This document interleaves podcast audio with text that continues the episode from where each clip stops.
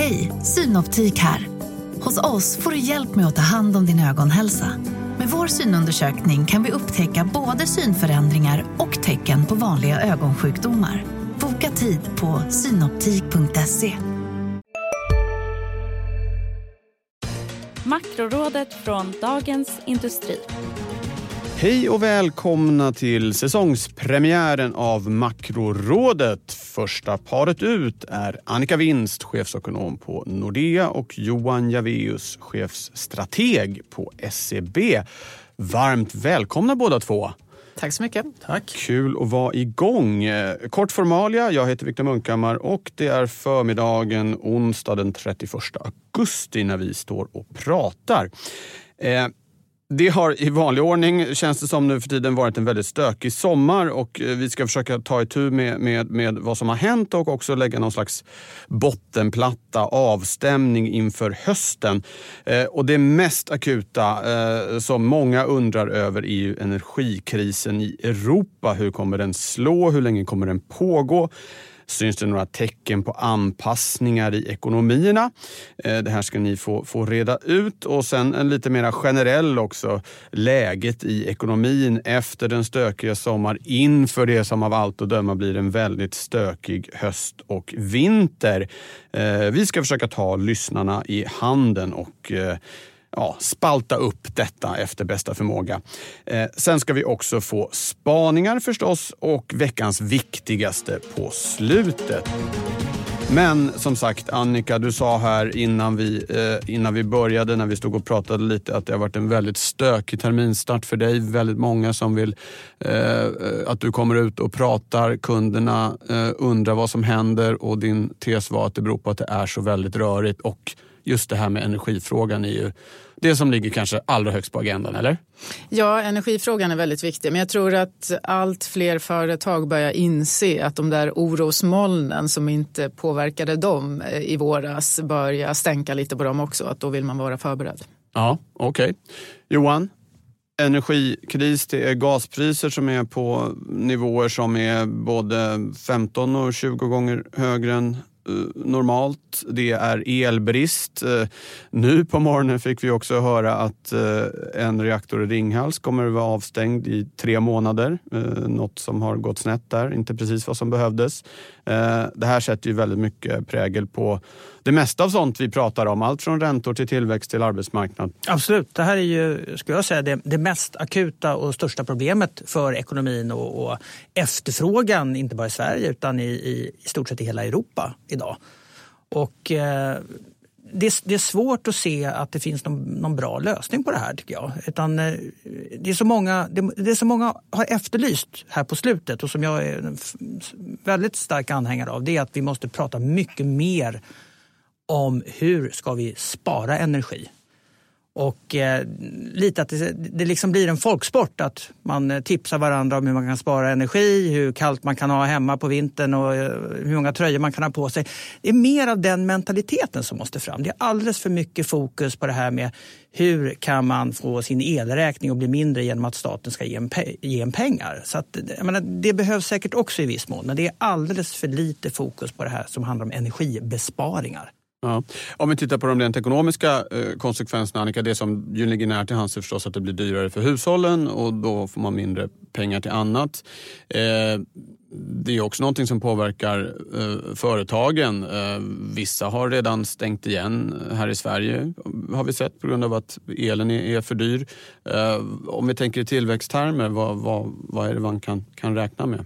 Jo, men i allra högsta grad eh, påverkar det ju företagen och för många företag är det ju betydligt mycket värre än vad det är för hushållen. Vi har väldigt mycket fokus på hushållen men de flesta hushåll kan ju hantera sina elräkningar och, och, och den energi eh, prisuppgång som vi, vi har sett. Men för många företag så är det ju liksom påfallande eh, tryck på dem att eh, till och med så hårt så att de faktiskt måste stänga. Och du sa energikris, men jag säger faktiskt energichock. För jag tycker att Europa utsätts för en chock och jag tror varken att hushåll eller företag än så länge fullt ut har tagit till sig hur besvärligt det här kan bli. Och jag håller med Johan att det här, jag ser inte heller någon enkel lösning och det betyder att man behöver ta höjd för att det här varar länge. Det är inte övergående och då kan man ju påminna sig själv om innan eh, kriget så hade vi en ambition att vi skulle ställa om från eh, fossilt till grönt och det tyckte vi var jobbigt. Och då satte vi själva tidsagendan och så vidare. Nu ska det här ske eh, på mycket, mycket kortare tid och vi har dessutom tagit bort ett stort utbud från Ryssland och dessutom Eh, eh, sånt som inte går att ersätta snabbt eftersom gas, flytande gas och så vidare, man behöver pipelines och sånt där som man inte bygger i en handvändning. Så att vi är ju i en situation då både hushåll och företag eh, eh måste räkna med att det här kommer att påverka oss länge. Och det kommer ju också att påverka centralbankerna hur inflationen ser ut framöver. Det ska vi prata mer om, men först om du vill definiera länge, för man tänker sig kanske att okej, okay, det blir en ruggigt tuff höst och vinter och sen så kanske man föreställer sig något mer som liknar normalt till, till nästa vinter. Det låter som att du tänker att det här är en flerårig historia med högre priser än vi har vant oss vid. Klart högre. Ja, man kan tänka så här att om vi nu ska bromsa in ekonomin, om centralbankerna vill kyla av ekonomin, vilket är ambitionen, ja då minskar ju efterfrågan och det talar ju för att priset kan komma ner lite grann. Eh, det Johan pratar om är att vi ska börja spara och det tror jag är en bra idé, men man måste ändå fundera över eh, om man tar eh, Fukushima när vi hade den olyckan där, då var man bekymrad över att det skulle få väldigt stora konsekvenser ekonomiskt. Det fick nästan inga konsekvenser alls. Men jag är inte alls säker på att man kan göra copy-paste på det på Europa för vi är mer energieffektiva idag. Så att vi kommer från en mer ambitiös nivå och då är det också svårare eh, att spara. Så att det beror dels på efterfrågan men sen beror det också på hur man kan ersätta dem, den energi vi har och, och där är det mycket som gör att jag tror att, att vi kanske ska räkna med några år då det faktiskt är besvärliga situationer för många. Ja. Det här med centralbankerna, Johan, det, har ju, det här dilemmat de står inför, det har vi pratat om tidigare också. Det, där liksom, det här med energin blir ju väldigt tydligt att det har dels den effekten att det driver upp priserna något vansinnigt och också den effekten som Annika var inne på, att det sänker tillväxten i värsta fall för att företag går i konkurs eller slutar producera för att det, det går inte, det är för dyrt. Vad, vad, av allt att döma är det ju eh, hårdare tag som, som väntar från dem. Så låter ju tongångarna från både Fed och ECB och även Riksbanken här nu på, på slutet. Ja, absolut. Och det, jag menar, det är alltid Fed som bestämmer, det vet vi ju sen, sen gammalt. Och, eh, där är det ju väldigt tydligt just nu att eh, tillväxten kommer att få stryka på foten för vårt enda och viktigaste fokus är inflationen. Och eh, då blir just den här inflationsresan framåt det som, som tror jag blir jätteviktigt. Inte bara för finansiella marknader utan för ekonomin som helhet. Skulle vi nu i bästa fall få ett rätt så snabbt förlopp att inflationen faller tillbaks, ja men då kan centralbankerna kanske eh, ta det lite lugnare och, och bli lite mjukare i sin retorik. Men, men just nu så syns ju väldigt lite av det. Ja. Om man tittar på, Får jag bara kommentera det också? För det, det, är en, det är en viktig poäng som Johan säger. Alltså just nu skriker ju centralbankerna väldigt högt. Kosta vad det kosta vill. Och jag är bekymrad över att de faktiskt inte bromsar i tid. De var väldigt sena på bollen och började strama åt. Och vi har efterfrågeinflation och den kan de ju påverka med räntan. Och det ser vi ju redan att råvarupriserna kommer ner. Men det som jag säger är ju den här utbudschocken av energipriserna. Den kommer ligga kvar vid årsskiftet. Och då är ju risken att det blir väldigt svårt för centralbanken Riksbanken, även om efterfrågeinflationen faller tillbaka, men om totalinflationen fortfarande är långt över målet, att säga nej men nu lutar vi oss tillbaka och tar det lugnt. Jag tror det finns en risk att de höjer lite för mycket, lite för länge. Det är bara att hoppas att det tonläge vi hör idag från dem lugnar ner sig till årsskiftet och det kan ju vara så att man taktiskt Eh, har ett högt tonläge idag för att vi ska skärpa oss eh, utan räntehöjningar. Eh, men, men det, det, får vi se. Och fortsätter man att höja när konjunkturen viker på grund av höga energipriser, ja men då är ju risken att man knuffar in oss i något riktigt besvärligt. Ja, det ska vi prata ja. innan, innan vi går vidare till, till liksom konjunktur och liknande. Johan, du brukar ju Eh, i olika sammanhang påpeka att den här, det här med marknadsekonomi är ganska fiffigt. Det kommer lösningar, kanske från oväntade håll. finns en bra anpassningsförmåga, det såg vi under pandemin och så vidare. Vad ser du för tecken nu, om vi håller kvar i energifrågan här? Har det börjat hända saker i ekonomierna som, som, som gör att man liksom kan på något sätt eh, dämpa den här eh, chocken som Annika säger? Ja, men det finns ju lite, lite alternativ. Jag tror att de flesta länder i Europa kommer att presentera lite olika åtgärdspaket nu under, september månad. Eh, lite, lite mer eh, konkret och, och formellt sådär. Men eh, hittills tycker jag att det har, det har kanske, som jag sa tidigare, det har varit för lite fokus på hur vi ska spara energi i Sverige och för mycket fokus på hur vi kan stötta med hjälp av olika typer av bidrag och stöd de som drabbas av energipriser, energiprisuppgångar. Så att, äh, men det, det behövs en, en, en fokusförändring. En sparkampanj? En sparkampanj och att det här som sagt blir, blir någonting som, som verkligen alla tar till sig och, och tänker på hur kan jag spara energi för att mildra min egen situation om man ska vara lite relevant istället för att liksom bara sträcka ut handen som man har lärt sig under två år av pandemi. Att då, då är det någon som står där och fyller på med, med, med, med pengar. Ja. För det, det är ingen uthållig strategi tror jag. Nej. Då Annika ska vi eh, eh, kasta oss över det som vi ju faktiskt har redan kommit in på en del. Någon slags avstämning. En väldigt stökig sommar, av allt att döma en väldigt stökig höst. Det låter på dig som att det inte är direkt någon fantastisk eh, konjunktur vi har att räkna med. Med energichock och centralbanker som riskerar att gå för långt, mycket på grund av energichocken. Vad, vad, vad är det vi ser framför oss egentligen i rent ekonomiska termer? Ja, först skulle jag bara vilja säga en eh, väldigt stökig sommar vet jag inte om man kan säga, men däremot har det varit stora rörelser på räntemarknaden och det har kommit i fatt hushåll och företag nu att eh, det här mörka molnet det kommer regna på oss också. Hur tar vi höjd för det? Och det är ju då en, en svagare konjunktur. Och, och, här tror jag faktiskt att många underskattar både hur hög inflationen kommer att vara framöver. Eh, jag tror inte vi har sett toppen och det tror jag många inte riktigt har tagit till sig att det kan bli ännu värre. Jag håller helt med Johan och det har jag sagt i den här podden redan i våras. Hushållen ska inte kompenseras för allt. Det har varit en alldeles för trevlig fest alldeles för länge. Nu betalar vi baksmällan av det. Och det gör att hushållen kommer ha mindre pengar i plånboken. Eh, jag tror att när Riksbanken höjer räntan, om vi tar svenskt perspektiv i september eh, och sen fortsätter i november så kommer bostadsmarknaden gunga till betydligt och då blir hushållen ännu mer rädda och det kommer vi se i konsumtionen eh, fjärde kvartalet någonstans. Då ramlar det verkligen in i plånböckerna. Och om man tar företagen så beror det förstås på vilken bransch man är i. Jag har redan gjort ganska många företagsbesök sen jag kom tillbaka tillbaka efter sommaren och det är ju jättetydligt att i byggbranschen så är det ju stopp i, på många sätt och där ser vi också till och med redan några konkurser redan. Medan andra företag fortfarande går bra och eh, gynnas till exempel av energiutmaningarna eh, om man är på rätt sida. Eh, och, och, eh, så att det, det, är skillnad här, men att inte tro att det här ska få konjunktureffekter eh, det tycker jag nog är att vara naiv. Och jag tror inte, nu är jag absolut ingen aktieanalytiker, men utifrån ett makroperspektiv så tänker jag att att eh, prissättningen på aktiemarknaden har tagit in räntehöjningarna men inte konjunktureffekterna. Och då blir det ytterligare en sån psykologisk effekt. Och det här är ju liksom globalt. Det är hushåll runt om i världen som påverkas liknande som svenska. Ja, eh, Johan, ni kommer med en färsk, eller har ni, båda era banker har ju kommit relativt nyligen med konjunkturprognos. Vi kommer i veckan. Ja, nästa vecka. vecka. Nästa vecka. Då blandade jag. Förlåt. Ni kom i alla fall eh, igår va? Just det. Eh, och gjorde en rejäl nedskrivning ja, av utsikterna. Absolut, så är det, ju. Ja. Och eh, det, är ju, det, går inte att undvika nu i många delar av världen att vi kommer få en recession. Även om vi då tror att den kommer att bli av det mildare slaget. Jag tycker att det, det känns som ett bra huvudalternativ. Eh, mycket beroende på att den här gången, precis som vid, vid pandemin, så har, har vi inte haft några problem i finansiella systemet. Och det är ingenting som vi ser framför oss heller.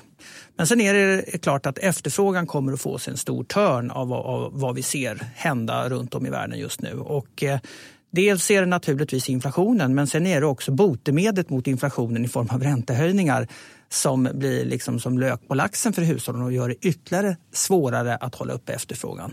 Och vad drar man in på? Ja, jag tror liksom i, i, vårt land så det är klart att de flesta kommer fortfarande ha lite pengar kvar på kontot i slutet av månaden så man kan betala sina elräkning och andra utgifter. Men det blir just som Annika också nämnde den här psykologiska effekten av att Börsportföljen om man har någon har gått ner i värde. Bostaden som man äger är inte värd lika mycket som man trodde tidigare. Och man känner sig mindre rik, mindre förmögen. Och Förmögenhetseffekten. Förmögenhetseffekten. Ja. Och den, den är väldigt påtaglig just nu för, för många. Och det gör att då, då blir det inte lika lätt att eh, spendera på de där nice to have sakerna som man gjorde tidigare. Och mm. det kommer märkas. Annika? För att inte det här ska bli allt för negativt så skulle ja, jag... Arbetsmarknaden! Då, exakt. Oh, eh, ja. det, det, är ju ljuspunkten. Och eh, eh, precis som Johan säger, svenska hushåll kommer kunna betala sina räkningar. Det kommer man kunna göra i Norden och i eh, stora delar av USA och Europa också. Eh, men, det handlar ju om att man har ett jobb. Arbetsmarknaden i USA och i Sverige är super, super stark fortfarande. Vi kom Hej, Ulf Kristersson här. På många sätt är det en mörk tid vi lever i. Men nu tar vi ett stort steg för att göra Sverige till en tryggare och säkrare plats. Sverige är nu medlem i Nato. En för alla, alla för en. Har du också valt att bli egen? Då är det viktigt att skaffa en bra företagsförsäkring. Hos oss är alla småföretag stora och inga frågor för små. Swedeas företagsförsäkring är anpassad för mindre företag och täcker även sånt som din hemförsäkring inte täcker. Gå in på swedea.se företag och jämför själv kommer ju från en överhettad ekonomi. Det är den, tanken med de här räntehöjningarna är att kyla av något som har snurrat alldeles för fort. Så, att, så länge man har ett jobb så betalar man sina räkningar och svenska folket har jobb. Sysselsättningen är på en väldigt hög nivå. Och det är också så att om man ska börja varsla folk i Sverige så behöver man förvarna ett halvår innan. Eh, så det betyder ju att vi har ett halvår med fortfarande väldigt bra siffror framför oss. Eh, och jag tror att med den eh, bild som Johan målar upp med någon form av mjuklandning så tror jag faktiskt inte arbetsmarknaden kommer att påverkas jättemycket. Några blir arbetslösa, några konkurser men de flesta kan klara det även om det kommer vara jobbigare. Utan om vi ska få konsekvenser på arbetsmarknaden, ja då behöver centralbankerna fortsätta att höja nästa år. Och det går absolut absolut inte utesluta. Riskerna är på nedsidan. Ja, det, det är lite, det är arbetsmarknaden och där senast igår i KI-barometern de här sysselsättningsplanerna, hur företagen tänker sig framåt. De säger att de ska fortsätta öka sina anställningar trots det här konjunkturscenariot som, som, vi, som vi har pratat om. Sen så fick vi också investeringssiffror här tidigare. Eh, att de ökade och ligger väl över, över trend. Eh, det kan ju hoppa lite mellan, mellan kvartalen men ändå då, samtidigt som det ser väldigt dystert ut så verkar ändå företagen känna en viss optimism. Det är lite paradoxalt. Ja, eh, men det är som jag sa innan fortfarande många företag som går bra. Fortfarande många, ja. många branscher som snurrar väldigt bra. Däremot så, så, tror jag att även de behöver ta höjd för det här lite mörkare molnet. För om man tittar på eh, konjunkturdata som är internationell så är ju den på väg ner väldigt tydligt oavsett om man tittar på USA eller på Europa. Europa kanske till och med redan är i recession. Eh, och det är klart att vi är en liten öppen nation så våra exportföretag och industri industri kommer ju påverkas av det här. Så att, eh, ja, det var ju ett minus i barometern just. Exportorderingången dök ju ganska kraftigt. Ja, och jag tror vi kommer få se mer av det där. Så att även företag som går bra idag tror jag det är klokt att man förbereder sig för att det kommer vara en tuffare höst även för dem. Ja. Sen eh, innan vi eh, går vidare, bara en teori om eh, varför arbetsmarknaden är så stark är att det plötsligt har blivit jättemycket billigare att ha folk anställda. Vi har ju kraftigt sjunkande reallöner. Man som företag kan höja priserna i linje med inflationen. Kanske över till och med, Johan, ska vi höra av dig snart. Eh, eh, medans eh, vi ännu så länge i alla fall har ju väldigt, väldigt låga löneavtal. Det, det, det, vet jag, din kollega Susanne Spektor har fört fram det som en orsak till att det är så starkt på arbetsmarknaden. Att det helt enkelt är ganska billigt plötsligt att ha Ja, alltså jag, jag, tycker ju att arbetsmarknaden har imponerat eh, under många år. Sen vi gick in i pandemin och kom ur den våren 2020 så har ju allt bara gått åt rätt håll om man, om man tittar på det som är konjunkturell arbetsmarknad. Ja. Eh, och eh, det betyder ju att när det snurrar väldigt fort då, då behöver man folk och sen så eh, eh, kommer vi till en punkt nu då man kanske snarare behåller kompetens, tror jag, det som vi ekonomer kallar labour hoarding. Eh, för att man är rädd för att de man kickar ut de här människorna så har man inte kvar dem. Och det är då inte jättedyrt eftersom vi har den inflationstakt vi har. Men jag tror att man ska ta höjd. Vi har en avtalsrunda i våren 2023. Vi kommer ju inte ha 2-2,5 procent i löneökningar som vi har haft under många år utan det kommer ju bli högre så det kommer bli dyrare. Men även om det blir dyrare för företagen så kommer det ändå vara negativa reallöner för arbetstagarna tyvärr. Ja, ja. Bra, tack för det. Då ska vi gå över till eh, den första spaningen och Johan, det är du som får börja och det handlar om just det här med Eh, eh, prissättning, greedflation eh, eh, pratas det om. Du får börja med att översätta det och sen får du eh, bjuda oss på dina tankar. Ja, absolut. Men jag kan börja med att berätta, jag fick ett mejl igår Mhm. från Microsoft. Bra start. Ja. Mm. Och det är dags att förnya den här årsprenumerationen på Office-paketet som, som jag har. Då, då. Och det har då kostat å, samma, samma pris i tre år, eh, 649 kronor. Men vad tror ni har hänt i år? Ja, det har knappast sjunkit i pris va? Nej. Det är min gissning. Nu har priset då plötsligt gått upp då till 839 kronor. Det är Oh. nästan 30 procent högre. Ja. Och då tänker man ju Microsoft, det är ju inte så att elkostnaderna för att skicka ut och göra det här 30 år gamla paketet som då visserligen är utvecklat och så vidare. Men det är svårt att se hur deras kostnader för det här har ökat så mycket. Till lönerna då? Eller hur? Jag menar det, det, det, det, ja, men jag, jag, jag, jag, det här tycker jag är ett väldigt bra exempel på greedflation. Det är inte heller så att efterfrågan på det här paketet har gått upp jättemycket så att det plötsligt har det blivit brist på det. Det här är någonting som det är programbara, du kan göra hur mycket som helst av det. Skalbart. Skalbart, precis. Ja, men det här är bara helt enkelt att man höjer priset för att man kan. Och då vill jag, innan jag fortsätter med spaningen här, så jag vara tydlig med att jag har liksom personligen ingenting emot det här. Utan jag är en stark anhängare av marknadsekonomi och tycker att nej, men det är så här det ska fungera. Men det är ändå intressant att fundera kring de här mekanismerna som, som ligger bakom. Varför gjorde man inte det här redan förra året till exempel? Okej, en förklaring är naturligtvis att det är lättare att höja priserna när alla andra gör samma sak. Man liksom glider lite under radarn och man, man, man sticker inte ut. Liksom. Men jag tror att det ligger mer bakom det än så. Och eh, det handlar, tror jag, också om att vi på marknaden, vi investerare, har en del i det här beteendet. Och eh, om ni kommer ihåg hur det var förra året och åren dessförinnan så det enda som investerare ville ha från företagen det var ju tillväxt. Väx så mycket ni kan, Strunta i om ni tjänar pengar nu, det är inte viktigt. Det viktiga är tillväxt. Och I den miljön så är det ju väldigt svårt för företagen och en vd att ta beslut att vi ska höja priserna. Därför att då minskar man ju tillväxten. Så att budskapet var väldigt tydligt från marknaden. Det är tillväxt som premieras, inte prishöjningar. Men i år så är det inte riktigt samma, samma budskap längre. Om, du, om man läser en aktieanalys idag nästan alla aktieanalyser lyfter fram det här som kallas pricing power.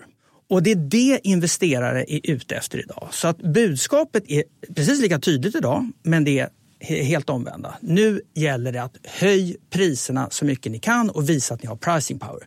Då kommer vi gilla bolaget på börsen och, och allt, allt blir bra för den som är, är, är vd och, och för ägarna.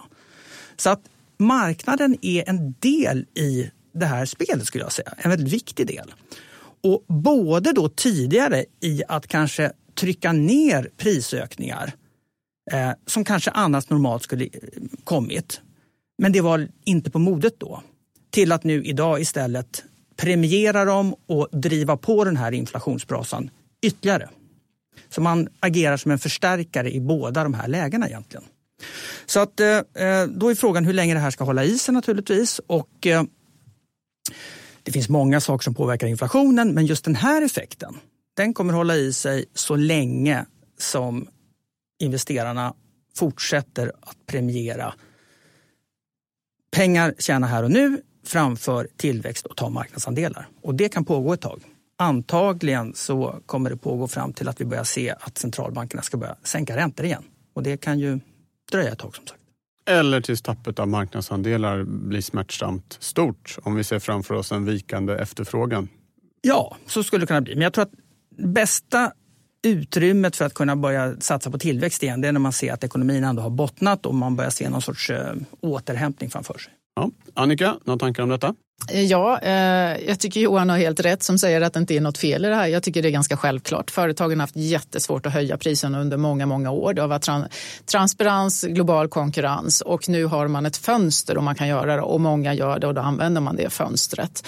Eh, däremot tycker jag det är anmärkningsvärt dålig politik när regeringen ber Konjunkturinstitutet använda skattebetalarnas pengar för att kolla att företagen inte höjer mer än vad som är skäligt för deras eh, prisuppgångar i den bemärkelsen att det är väl självklart så att företagen inte fortsätter att höja priserna i evigheter utan det här är ett fönster och precis som du själv var inne på, när efterfrågan viker så förstår företagen att ja, nu är det här förbi, nu, nu eh, har vi inte den möjligheten.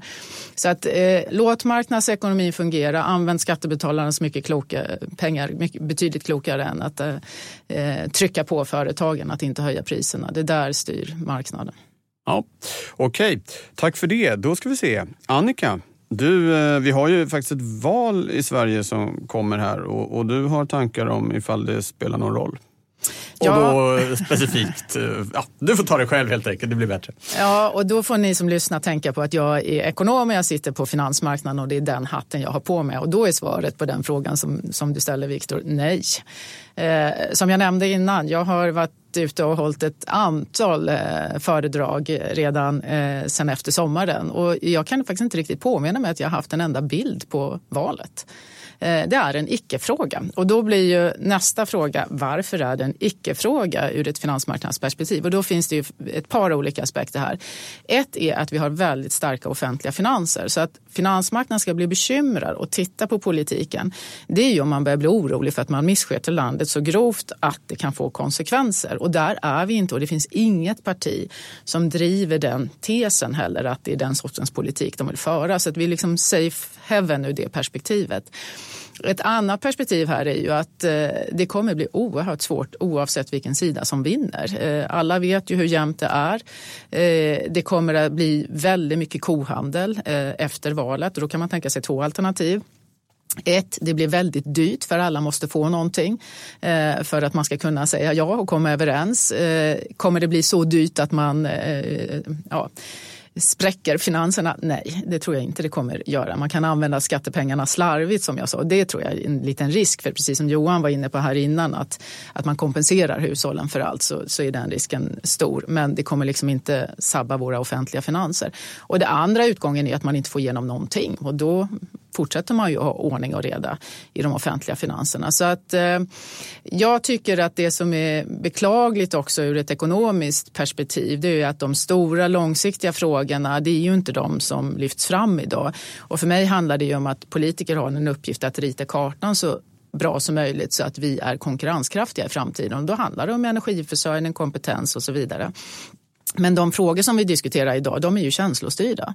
Och känslostyrt, eh, det blir sällan bra. Det är kortsiktigt och eh, det kan bli dyrt, men det är ingenting som finansmarknaden bryr sig om. Ja, Okej, okay. Johan har du samma bild att uh, det här är inget som uh, liksom, ekonomiskt, uh, annat än på marginalen så... Ja, abs absolut, jag håller med ja. om allt det som Annika har nämnt och, och vill man lägga till någonting så kan man ju säga också att är det någonting som gör att finansmarknader drar ner intresset så det, har man varit med om det här tidigare och det har vi ju varit redan förra gången och på många olika håll i Europa och andra delar av världen. Så att det här är mer eller mindre business as usual i dessa dagar. Är det rent av så att eh, valet som kommer två veckor senare, det italienska, är någonting som marknaden är mer intresserad av än det i Sverige? Även där har vi varit med om det förr, att ja. det är stökigt. Ja. Däremot är jag bekymrad över att det är politiskt stökigt i Europa för det gör ju att samarbetet eh, utmanas och vi behöver hålla ihop, inte minst mot Ryssland men också mot USA och Kina. Ja. Bra! Då ska vi runda av det här Johan och det är du som får den äran. Veckans viktigaste, vad får man absolut inte missa den här veckan som ju är ganska statistiktung. Vi har redan fått en hel del spännande saker. Mm. Jag har ähm, återigen hamnat i USA där man ofta brukar hamna. Mm. Och jag har faktiskt valt två grejer eftersom de hänger ihop lite. Och det är två jätteviktiga konjunkturindikatorer och det är ju dels ISM Inköpschefsindex. Ja, och sen dessutom eh, arbetsmarknadsstatistiken som kommer på fredag. Och eh, de här två är ju då någon sorts representant för hur konjunkturutvecklingen ser ut och det är ju det som är motvikten kan man väl säga då till den inflationsutveckling vi har och det som skulle då på sikt kunna göra att kanske centralbanken i USA blir lite mjukare och mindre benägen att och göra stora höjningar. Mm. Är det löneökningstakten i eh, jobbsiffrorna som du kommer titta extra mycket på? Eller? Alltså den är viktig, men jag tror även så att säga hur het arbetsmarknaden är kommer ju vara någonting som marknaden är extremt intresserad av och som Fed är intresserad av också. Ja. Arbetsmarknaden är normalt sett en laggande indikator, men det är klart att den säger mycket om var vi befinner oss här och nu. Ja, och där kan man väl bara lägga till att det var en kanonsiffra yes. i juli. Var det 528 000 uh, nya jobb uh, i USA. Ja. Uh, så mycket kommer det inte bli, men det kan fortfarande bli väldigt många. Precis. Ja. Okej hörni, Annika och Johan, stort tack ska ni ha. Tack också alla som har lyssnat. Eh, podden är igång för terminen. Eh, om två veckor är vi tillbaka. Då är det den 14 september. Eh, då har vi haft det här valet. Men det som närmar sig då är ett räntebesked från Riksbanken. Den godbiten sparar vi till dess. Ha det så bra så länge. Makrorådet från Dagens Industri. Podden klipps av Umami Produktion. Ansvarig utgivare Peter Fällman. Varje vardag klockan sju uppdaterar DITVs Morgonkoll dig om natten och morgonens viktigaste nyheter. Från börsstängningen i New York till läget i den asiatiska handeln. Och strax därefter kommer podden med samma namn. Prenumerera på Morgonkoll du också så är du uppdaterad inför varje ny arbetsdag. Morgonkoll finns där andra poddar finns.